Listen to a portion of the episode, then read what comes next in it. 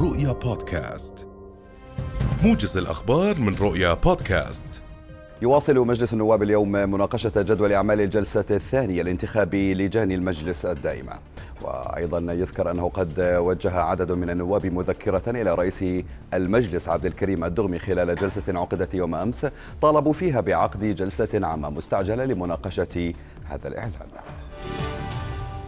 أوضح الناطق الإعلامي باسم وزارة المياه والري عمر سلامة أن ظهر اليوم الخميس سيتم إعادة ضخ مياه الديسي مؤكدا أن أدوار المياه ستعود إلى ما كانت عليه قبل الانقطاع. أو بينت الوزارة أن إجراء وقف ضخ المياه من مشروع مياه الديسي يأتي بهدف تنفيذ هذا أو تنفيذ أعمال الصيانة الدورية المبرمجة السنوية للمحافظة على ديمومة ضخ المياه إلى جميع المناطق والمشتركين مبينة أن التوقف المبرمج لضخ المياه من مشروع الديسي سيؤثر جزئيا على مناطق محددة من العاصمة عمان ومحافظة الزرقاء وأجزاء من الرصيف أكد الناطق باسم وزارة التربية والتعليم أحمد المسافي أنه تم تحويل عدد من المدارس بالكامل للتعلم عن بعد.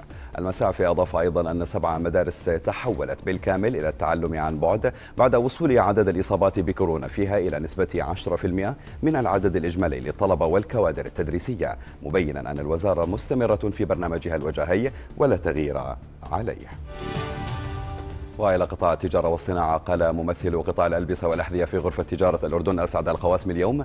إن الإقبال على أول أيام الجمعة البيضاء في الأردن كان مقبولا وأيضا القواسم اضاف أن التجار ياملون في تحسن الحركة الشرائية خلال الأيام الثلاثة المتبقية خاصة أن التنزيلات والعروض في الجمعة البيضاء كانت حقيقية. دوليا أعلنت السلطات الألمانية أن الحصيلة الإجمالية لضحايا كوفيد 19 في البلاد هناك تخطت المئة ألف وفاة منذ بداية الجائحة مشيرة إلى أن الساعات الأربع وعشرين الفائتة سجلت لوحدها 351 وفاة بالفيروس.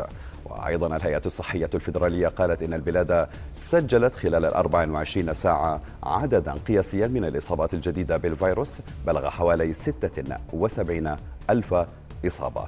وتخشى السلطات الألمانية من بلوغ مستشفياتها طاقتها الاستيعابية القصوى إذا ما وصل المنحى الوبائي مساره التصاعدي الراهن.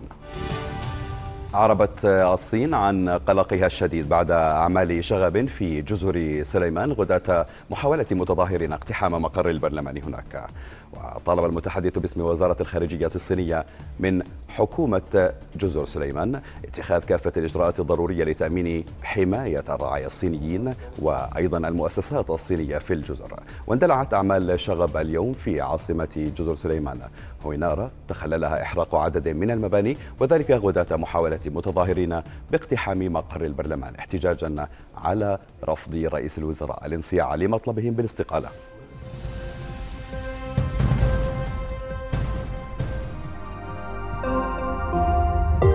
رؤيا بودكاست.